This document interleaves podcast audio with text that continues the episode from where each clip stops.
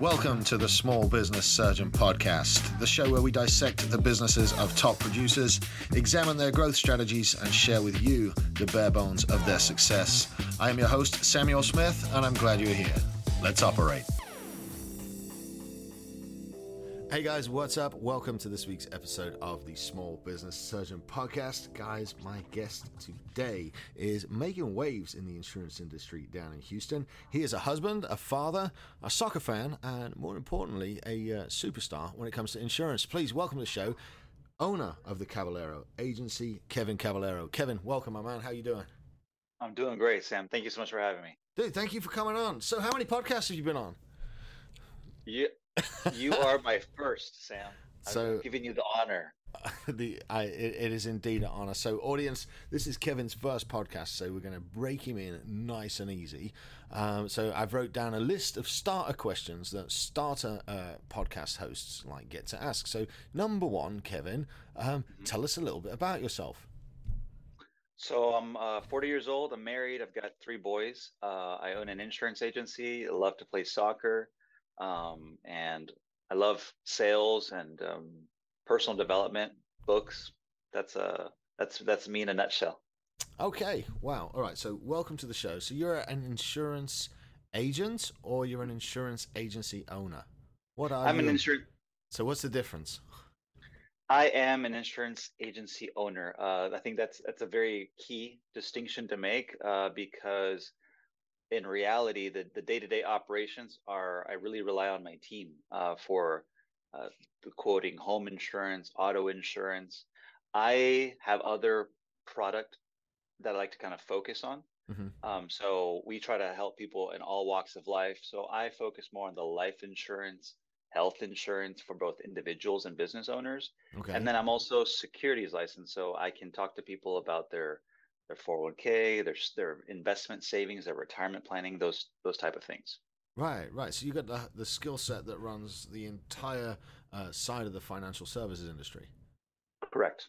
So let me ask you this: This show is obviously is based at folks that are a little bit younger in business experience mm-hmm. than, than you and I both are, and um, one of the things I like to do is open up how your business works and some of the things you've done in the past and what, what got you to where you're at. So, uh, what I like to do with my guests is take them, take them on a journey through their career, starting out in the early days and uh, what they were like as a teenager and in high school because uh, you know we've got a lot of young entrepreneurs actually listen to the show and believe it or not uh, look to folks like you and I for guidance and so I want, you know, it's the it's the idea is to share our journeys and let let the guys know that are a few years behind us that what they're doing is perfectly normal and they're heading in the right direction. So, did you always want to be an entrepreneur? What were you like as a kid? I I think uh, my parents had a lot to do with my my outlook on owning a business. So mm-hmm. both my parents they owned uh, they've owned and operated their own their own landscaping business ever since I was a young child. Okay. So I think that that was inherently kind of like ingrained in our um in our in our makeup and in our character. Even on sun uh, you know summer summer would roll around and the kids would be like hey we're going to go to the pool. Mm-hmm. i on on certain days i don't want to make my life sound harder than it, it actually was. I'd have to get on the truck and we'd have to go and you know uh, i would either push the mower around um, help with cleanup raking up the leaves that type of thing just so because it's if i did it then it'd be one less um, laborer that we would need to pick up for the day to cover uh, to cover our route. Yeah, yeah, no doubt. I I did something very similar um, with my dad helping to mow yards when I was a kid, and uh, I remember one day I'd had a friend over from school, and um, he's like, "Well, you got to come mow yards, and your friend can come too." Or he could go play at somebody else's house, and I was devastated because he went to play at somebody else's house while I had to mow yards. Yeah. Imagine, imagine that he would actually select that option over the other. And and so why did you why did you choose a career that wasn't mowing yards then? I, I see that was a great experience. It's like, cause, I mean, I remember it being lunchtime, mm-hmm. and not because my stomach was was ready to eat, but because right. it was just time. It was lunchtime that was the time that was designated, and we went to pick up some fast food, mm-hmm. and I was I was not hungry, and it was just because it was like 105 degree weather. Right. I was just drinking a lot of water, and I was just like, "This sucks." I so whatever whatever path that I follow, I want to have it where I don't have to be outside. Dude. That's why we work. That's why we both work with our brains now, not with our hands, Yes. right? Yeah. Like, I mean, working outside is great and all. Um, you can have. I I've known guys build eight-figure businesses from being in service industries and working outside. Uh, it just like mowing yards just wasn't for me. So, what did you do out of high school? As you you got this business experience from your dad from mowing yards, and now you now you're 18 years old and fresh out into the world, or or did you go to college? I did go to college, um, but uh, it was also a different path than say my friends, um, where they're going to be going right into a four-year ed- education, um, you know, uh, like a public or private institution in Texas or out of state. And for me, the path was a little bit different. It was, listen, we're going to go to do your community college, get your basics done, and then hopefully transfer transfer uh, your credits to that four year so you can finish right Mhm. um, at the end of the first semester of community college my parents were like that's all we can help you with kevin so if you want to continue it's on your own Right. So i had to kind of figure things out really quickly Mm. and i i i got really good I've, I've always been good at writing essays and Mhm. scholarships big part of that is writing good essays answering the Yeah. question right so i applied to a lot of a lot of uh, scholarships and i was fortunate to to win more than enough to kind of pay for the community college portion Mhm. enough to the point where i i kind of threw in like a little bit of my as a side hustle because it was a scholarship sam that was use it or lose it Right. so right. say the tuition was, I think back in the day it was like five thousand for the semester, but you had six, seven thousand dollars in your account. If you didn't spend it, you would you would lose it. You would oh, forfeit that Oh, wow. over. yeah. So what I did is I said, listen, I've already paid my tuition, I've already bought my books. I've got this money sitting there. I got to be able to do something with it. So what I did is I bought all the books that the freshmen would need, like English one, college Mhm. algebra, and I bought as many books as I could to exhaust those that that money that was there, and then I just would flip them. hmm You know, it's just if it's out, if it's there, I gotta I gotta maximize it. Dude, that's a that's a smart model. Yeah, I mean, you're surrounded by incoming freshmen, and I remember back in the day how expensive textbooks were, like Yeah. hundreds of dollars in books, Sure. uh, just for a semester. So that's a that's a Yeah. really good. Uh, yeah. and this was before you could rent books. I think now that's a that's a common thing oh, you can rent books. now. Oh, I I don't know about that. Like, I just, you know what I do these days? like, that? well, I, I was gonna I was gonna say I, I actually do pay for information that I need. Um, but like, if I needed textbooks, I'd go find a college kid and be like, "Hey, man, uh, go download me some textbooks from one of those sites, and uh, let me give you let me give you a gift voucher for for dinner." Because like, Hey. th- I mean, yeah, Creative ways to to access access the information. that's so tricky though, because like I firmly believe that authors should get paid for their contribution to society, and yet I also believe that like mandating textbooks for a college class that you wrote and charging hundreds of dollars for it is is slightly usurious and probably shouldn't be allowed. So find a balance there, maybe.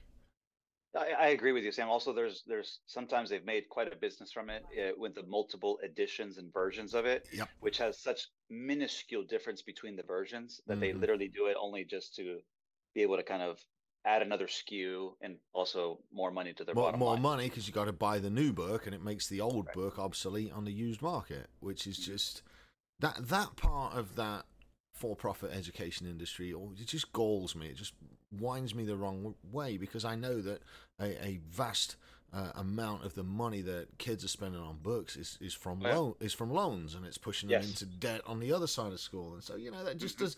I, I'm not trying to fix the education system on today's podcast. This is about you, but it just uh, it just does strike me as a, a rather peculiar thing to do. So anyway, I agree with you.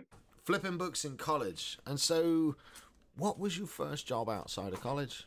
What did you do when you got graduated? So when I graduated, I studied. So I did my basics at uh, Houston Community College. I transferred my uh, those credits to the University of Houston. Mm-hmm. I went to the College of Business. I had to pick a declare a major. I went with finance, and I looked at it, Sam, and I was like, I could either do spreadsheets, models, or I can go financial services, sales. And I've always kind of been in before this. When I we didn't talk about it, but I used to flip um, cars on mm-hmm. the way through college.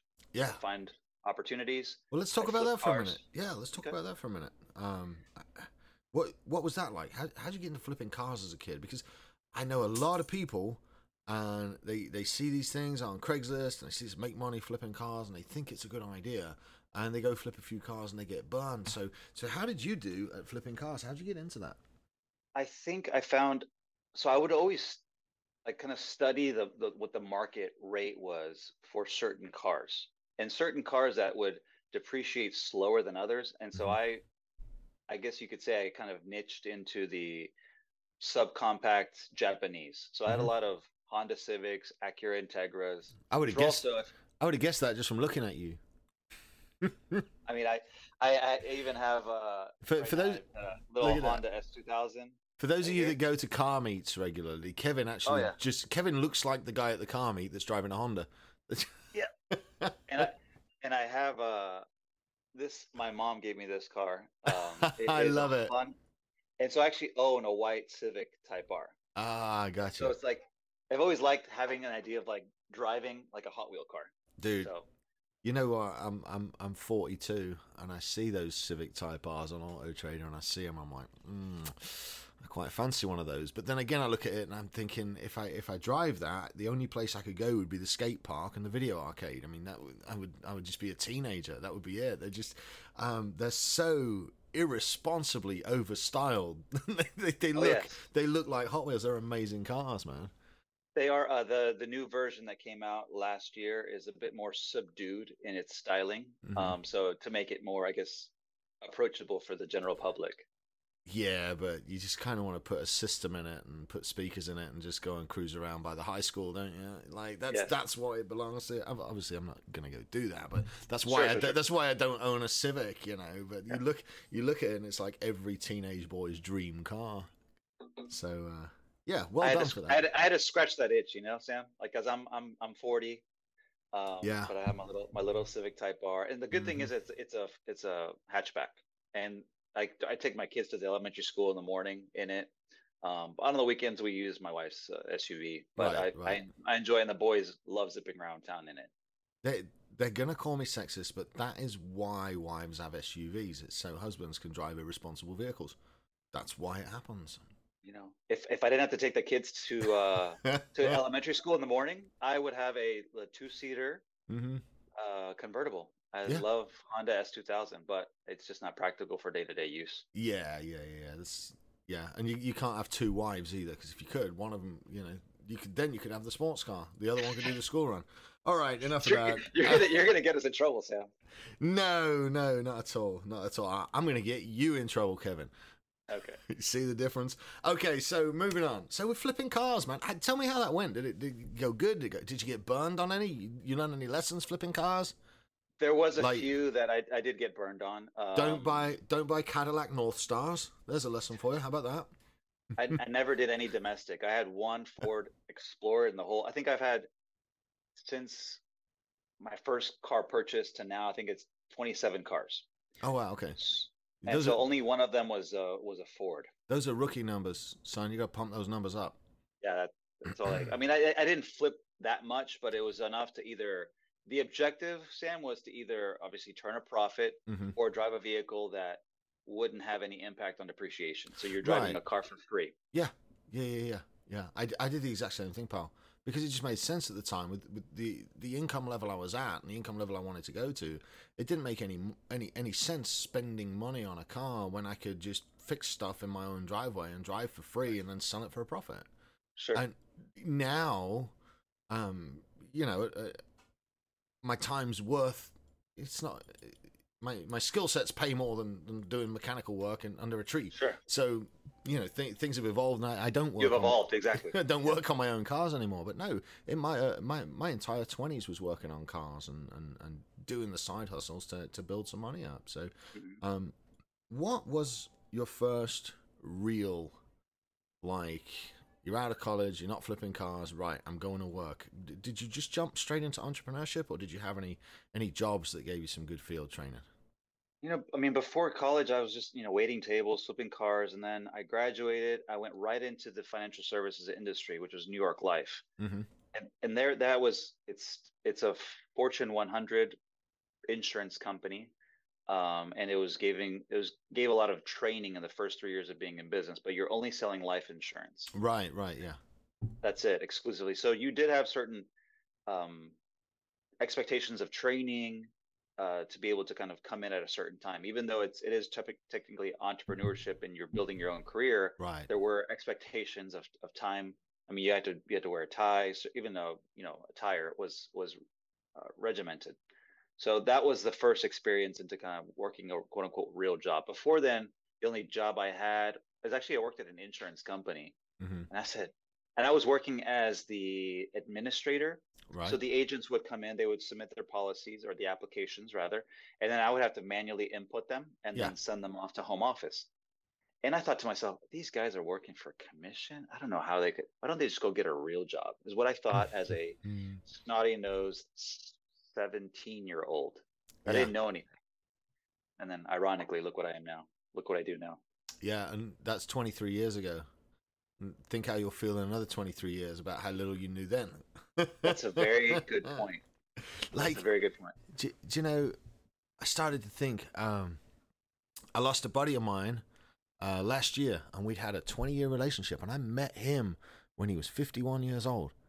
I'm like, wait a minute, and you think you're you think you're getting old now at middle age, but no, there's all other relationships, there's all other chapters, there's all other everything, and so Mm. uh, you've got you've got that 17 year old naivety in you. Think how you'll feel at 63, man. How, yeah, how Like- little I knew. Yeah, looking back, yeah. look look how much look how much we've got to look forward to learning i think is the way i Mhm. look at it there's so many places to go and so was there anything in particular that attracted you about insurance because you're working there at 17 and for me i'd be like that would be where i would make my decision hey i want to come back and do this later on or was there anything that attracted you to insurance in particular I think I think it was the ideas because I would see some big commission checks, and Yeah. so I would see how excited they would be, and I was like, "Whoa, you made all that money in this week?" mm-hmm He's like, "Yeah," and some guys would. I saw the reaction or the behaviors of how certain guys were like. For example, there was there was one guy. He was notorious for making some good commission, and he would Mhm. just take off to his home country for the rest of the month. He's like, Yep. "Hey, I checked my box. Whatever that that number was, mm-hmm I satisfied it. He would come back from his trip and do it all over again. You know, that was his prerogative. Cool. and, uh, yeah that- guys would be that some some people define that as success and if if that's what I wanted to do and go back to England every 2 weeks and sell for 2 weeks I'd I'd consider myself successful at that goal you know so yeah fair play but to him I, th- I I mean, who, like, who am I to judge how, how he spends his commission checks, right? amen it's it's I the would, I would of the see them check come in. It's Yeah. the size of the check, exactly. So I would see that, and I was like, "That's exciting." And then I guess I didn't realize how risk averse I was at that stage of life. When in reality, I should have looking back, I should have been Mhm. so willing to risk because, like, I had nothing to lose. yeah but again like so so talking to the 19 year olds and 25 year olds and whatever that are listening you have nothing to lose by today's standards but everything you had even though like let's say a hundred grand conversation's normal now Mm. back then a thousand dollar conversation was was intimidating Oh you yeah. know so it was even though it wasn't much by percentage base like as a 19 year old to risk it in entrepreneurship it would be like me or you risking six or seven figures and stuff for them to risk a few grand so from a percentage base you It's know all relative. Right. yeah, I take my hat off to you for for going after it. Like, you know, Thank you very much, Sam. I think I think I've give a lot of credit to still being kind of like a traditional Hispanic household. I never left. I never left my home until I got married at 26. So uh, that allowed me not to have any fixed expenses. Um, so I still paid my way through college. I didn't take on loans until I absolutely had to. I mhm. graduated with very low low loans, um, and then I started my career in financial services. And it wasn't like I was killing it from the get go. Mhm. There was a lot of times I got kicked in the teeth, and if I hadn't had the support, not financial support, but at least I didn't have any expenses in the form of you know yeah, food, utilities, or a roof over my head, I don't think I would have survived. So I give credit to them for that. So I mean, I remember the first year I made, I think, I mean, looking Yeah. at twenty-seven thousand. Dude, that, that's my that was, year. that was my next question. That was my next question because uh, a lot of people they see they see guys like us and they, they, they think overnight success or whatever. Um, you know, and I've I've been the small business surgeon for two years, so it looks like I've blown up and, and, and made it super successful in the last two years. But in reality, it's been a, a grueling, grueling twenty years of trial and error to to kind of get to this point. So, what was it like starting out for you in insurance? Because you know, my first year in business, I oh, it was 2004 when I got all my paperwork right, and I probably made about the same as you, about 27, 28 grand somewhere in there. Um, you know, what was it like for you starting out, and just just what obstacles did you run into in those first few years? Well, I, I had to I had to really understand the the game of insurance, and I try to gamify everything because Mhm. it's if you can kind of figure out the metrics, the activities, what do you need to do to reverse engineer to become successful in this industry? Mhm. It was all based off of activity. What are you doing? How many calls are you making? How many appointments are you setting to figure out what that ratio is? How many calls do I need to make to make one appointment? Okay. It's literally just that. It is just that. It, it, you know, if you make enough calls, you'll hit those numbers. You will. So then name flow is so important, Sam. So eh, where are you getting your name flow from? And so because that's going to be the biggest indicator of success. How good are you at getting referrals from the people you're meeting with? Either they're buying a policy from you and Mhm. you're getting referred leads, or you Now- don't sell anything but you still walk away with names. Now, I've never heard the term of name flow before. Is that would that be the same as traffic coming into the top of your CRM essentially? That's that's that's exactly right. Okay. So, um, explain a little bit for those listening, because um, you know, real estate uh, licensed realtors drop out at a rate of about eighty-seven percent, and I can't imagine it being much better for licensed insurance agents. Oh yeah. So, talk talk if you would about that adversity and how you went about getting enough people into your name flow to keep enough conversations going into where you could establish that foundation under you. What are some of the methods that you used to engage potential clients? I think you had to get really creative of where the names were coming because the natural inclination would be like I will plug into a a referral source such as a or a center of influence as uh, a COI is, is how they're known in the industry like a CPA or a realtor that has a Mhm. book of clients or you could connect to a property and casualty agent that has home and auto clients that doesn't sell life insurance. So you kind of create this partnership. I think that was a valuable way of being able to have partnerships to be able to gather the name flow and you have a like a reciprocal relationship there Mhm. versus just pounding the pavement, making dials, joining networking groups, BNIs, uh, you know, taking pictures of bulletin boards of different coffee shops of everybody that has their their cards out there and they're trying to sell stuff and you're trying to sell stuff to them. Uh, network, you know, networking meetings at night. Um, everyone's trying to sell stuff to each other. That's yeah. So- that's why I don't go to these meetings. It's because like this. Everybody's trying to sell me insurance or um, social media management. Yeah. and or, or real estate. They're trying to be like, and I don't know. It just seems to be a a mistake that a lot of guys starting out make as they go to like. I'm a huge proponent of networking. I think it's probably the most powerful tool that we've got. Um, Yes. and it pains me to see people go to the wrong type of networking events where it's just people that are looking to take um, it's just people looking for referrals it's just people looking to sell themselves.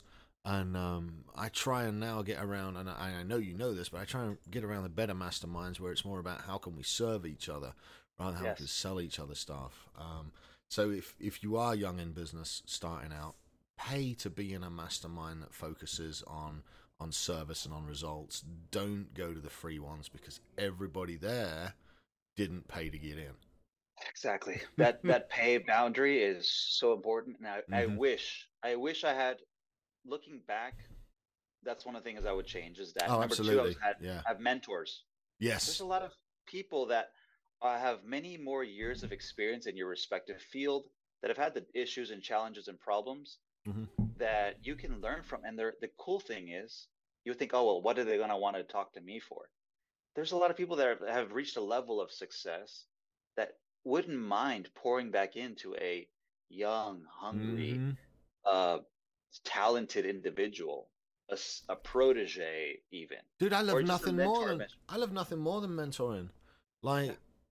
the the problem with mentoring is is when a lot of kids see how hard the work is, they they bounce. Um, but I've got guys I've mentored successfully for years, and I, I, I love doing it. I love giving back. And like I'd imagine, if you had a young and hungry insurance guy in his early twenties said, "Hey, Kevin, can you give me some pointers?" You'd be happy yeah. to sit there. Like us, all, we just waffle on about for hours about how we can help them. You know. Oh yeah. so don't be afraid to reach out for mentors either, guys. And I'll, I'll get get this, Sam. Um, I'll sign up for mentorship programs with my college. Mm-hmm. The the student organization that I was a part of, which was HBSA, Hispanic Business Student Association. I'll sign up, and I will be assigned a mentee.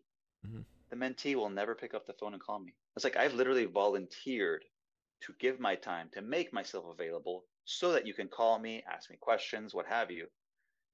But it's kind of weird. I guess the kids, the young, the young adults, uh, they think what the mentor is going to call them to schedule some time with them they they have to understand the relationship of mm. hey i'm available i raise my hand you call me i'll call you back i'll we'll schedule time i've made my commitment to the program but i never get called it's so weird mm. so if i could encourage your your viewers your listeners yeah if yeah. you have uh, an an opportunity such that is presented to you take advantage of it but also you know reach out schedule time they've already yeah. they've already said that they're willing to i bet so, it, it's probably because you're like me and you have a full calendar. Like, if I tell you I'll do something, I say, yeah, text me, let's set that up. And you don't text it, that's on you. Like, on you. you. know, Absolutely. I, I can't remember so much. Yeah. but, dude, nobody wants to buy insurance. How do no. you make, how do you make selling a product that everybody needs, but nobody really wants to buy? How do you make that into a profitable and enjoyable business venture? It's tough. I think you have to go in there with a servant mentality mm-hmm. and uh, not. And my objective in my sales process is to decommoditize the product that I'm selling because if not, I have no unique value now, proposition now, now, from going online. Okay, I know exactly what you mean by that. However, let's I just just give me some more detail on exactly what you mean by by uh, making sure that you're not commoditizing your product and giving your unique selling point. Um, because I think I really want the audience to understand how important that is. Yeah, I think um, my philosophy, my approach to selling has a lot to do with education. And so, although I sell the biggest line item of revenue comes from the two products that everyone by law must have. If you own a home, you have to have home insurance if you drive a car, you have to have car car insurance. Mm-hmm. So I go by. I don't do the whole apples to apples. Here's here's what you have. Here's what I can mm-hmm. offer. You know, mine's cheaper. Buy it. Oh, mine's more expensive. Buy it. Mm-hmm. Right. Because I go in there. That's the only. That's the only thing separating just the price, which which is what you were talking about. That's commoditizing what you sell. Now you don't want right. to do that. So no. by adding value, you're now differentiating your product. So tell me how you add some value and how you make that difference. So I'll tell you about a recent scenario. I think telling a story will probably answer the question as yeah, yeah, absolutely. Than me breaking it down. So I had a situation with um, a business owner, and I kind of I follow him on social media, and I knew he does well for himself. He's also in, in very high level masterminds, so I have an idea of his financial situation. Okay, Mm-hmm. And I also, in my fact finding, I try to uncover those details. The reason that that is relevant to my discovery is because on auto insurance, your bodily injury coverages should be, you, you want to try to avoid having any kind of unnecessary lawsuits or mm-hmm. risk exposure in the form of being underinsured on your auto insurance so that you can become sued for any damages or shortfall let me break that down in normal English. if I've got state minimum coverages, which this person actually did, and what that so, means in so Texas, how, yeah, how much? Yeah, what's Texas minimums? Okay, so the Texas minimums, if I have thirty thousand dollars of per uh, per individual of bodily injury damages, or sixty thousand dollars per accident. So if there's two people in the car, that's thirty and thirty. I mean, this is America. What's what's sixty thousand dollars get you? Like a broken leg and a couple of band aids?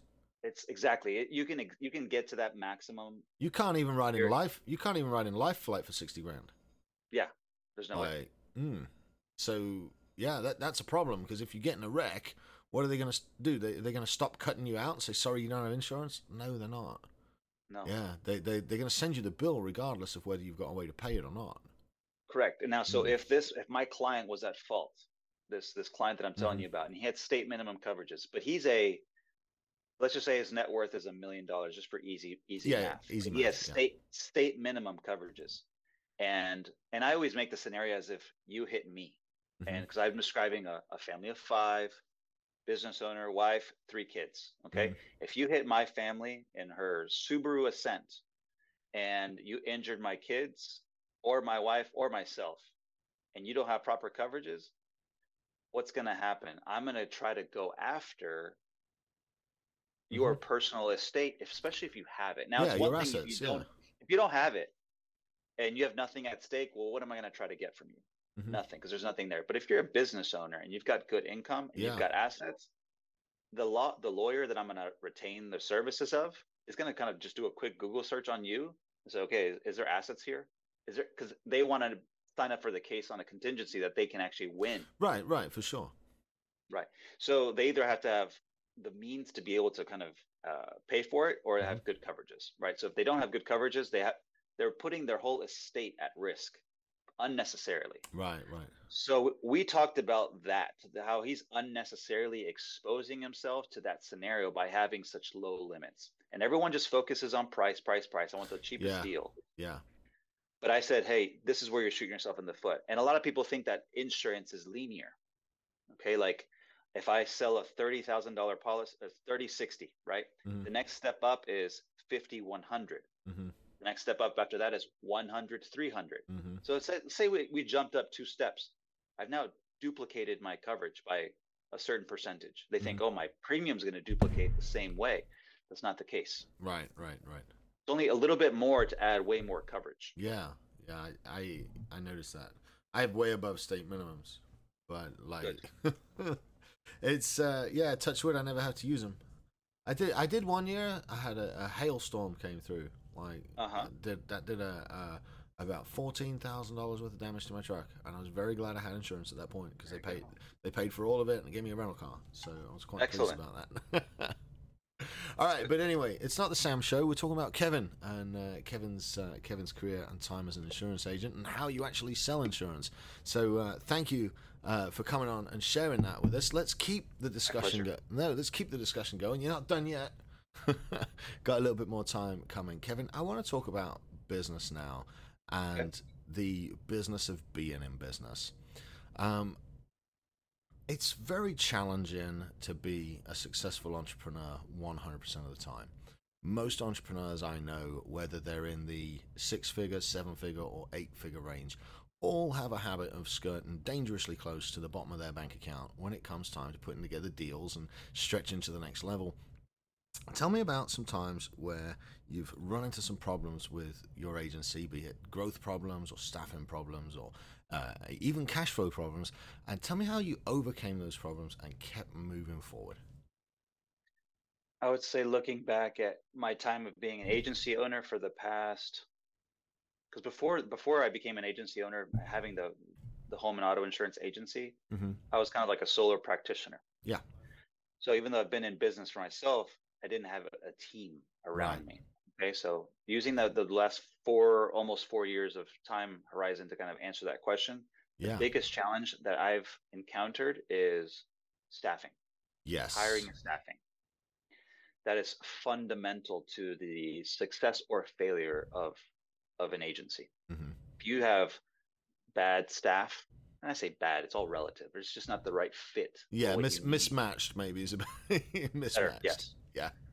So I've tried and failed multiple times uh, to fill a role in the agency, and it was just like, I don't know if it was like at a certain point I thought like I was cursed, like I'm never gonna find that right person. I was, however, fortunate to find my very first hire is still with me, and she's since the very very beginning. Right. So with that, I was super fortunate.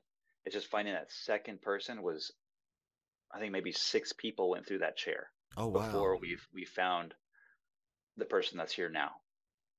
And so I think, yeah, there was moments of uh, getting discouraged, um, where you would throw yourself a little pity party, boohoo, right? But then you have to kind of get over it because if you're trying for to sure. make the agency grow, there are certain things that need to be done. And if if that without having that one seat filled, it really bogs down my capability and also my partner's capability Yeah, yeah, for sure.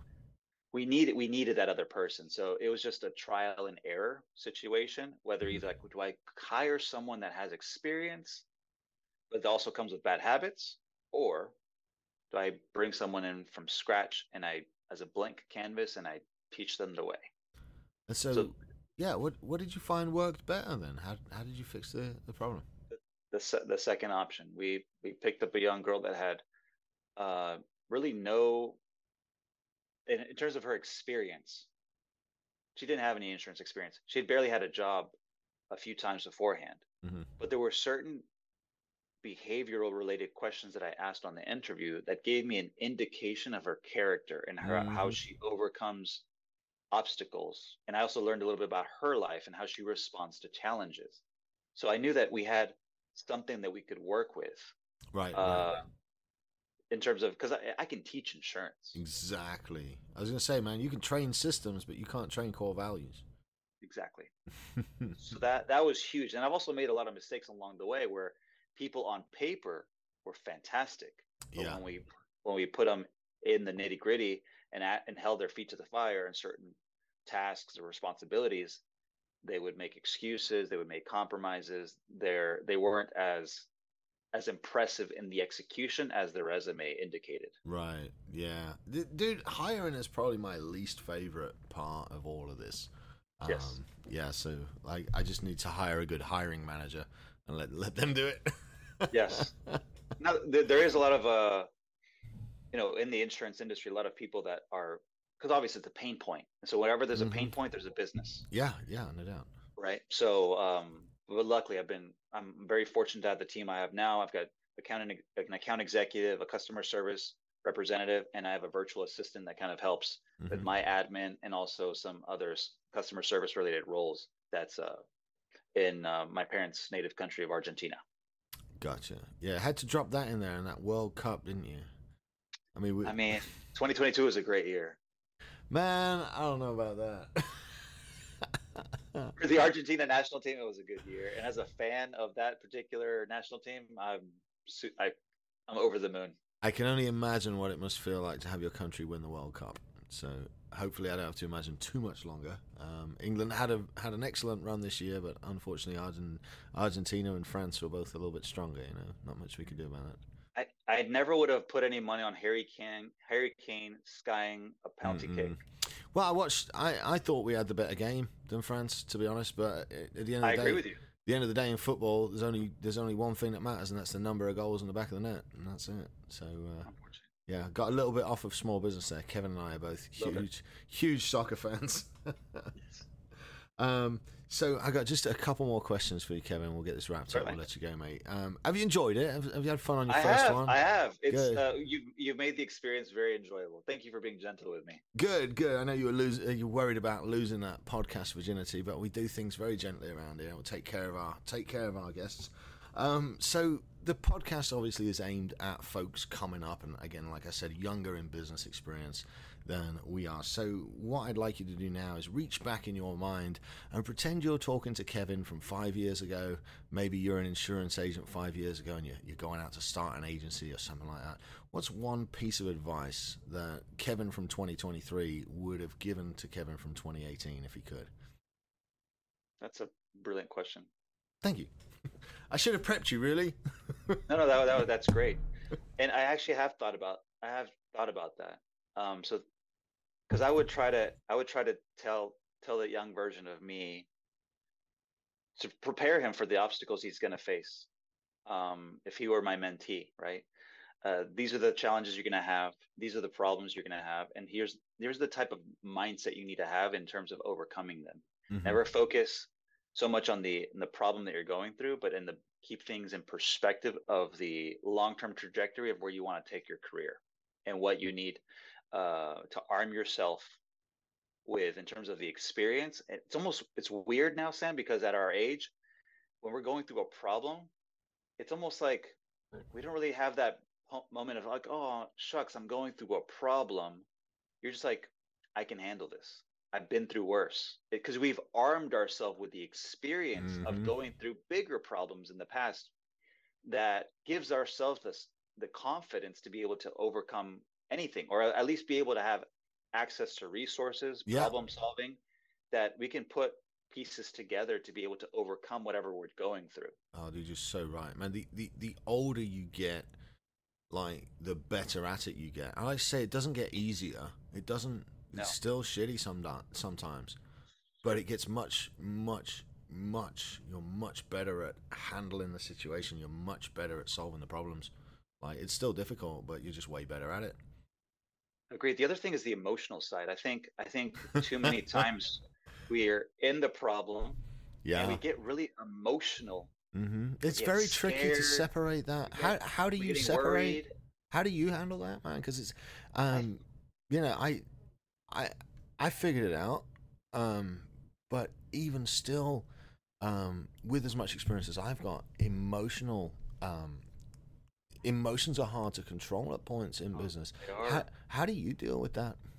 And it's not something I've mastered either. I, I still I still get emotional about things, and mm-hmm. it doesn't take much to get me like angry. And I, but I think it's important to know where anger comes from.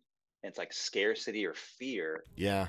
Um. So like assessing your own emotions of what creates it, and then also what I what breaks everything down is okay, which of the problem which elements of the problem can you directly impact and mm-hmm. which can you not mm-hmm. i think that's yeah. what you almost have to do like a mental audit of the factors dude that's a huge which, one yeah uh, that's one thing i would say is like focus on what you can control on and everything else just leave it alone yeah dude i love that some sage easier advice. said than done i will say that all right buddy last question for you pal Sure. for the people that have enjoyed listening to you and uh, getting to know you over the course of the last 45 minutes, what's the best way for them to get a hold of you and follow along with you on social media?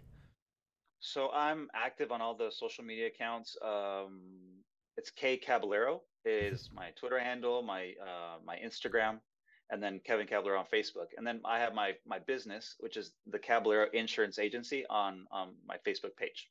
Okay, Wonderful. We will get those uh, links in the show notes, Kevin. Dude, thank you so much for coming hanging out with us. It's been my pleasure to uh, to take your first ever podcast recording session. So thank you for that, Kevin. I uh, I really appreciate you being on the show.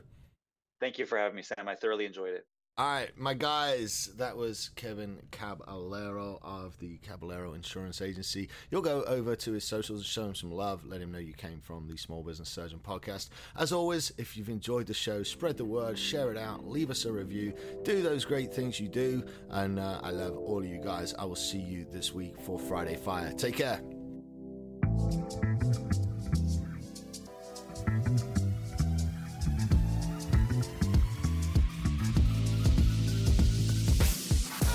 This has been the Small Business Surgeon Podcast. If you've made it this far, you clearly like it. So go on iTunes and leave us a five star review. This helps people find the show and spread the good word. Share with friends and follow us at Small Business Surgeon on Facebook and Instagram. Thanks for tuning in, and we'll see you for your follow up next week.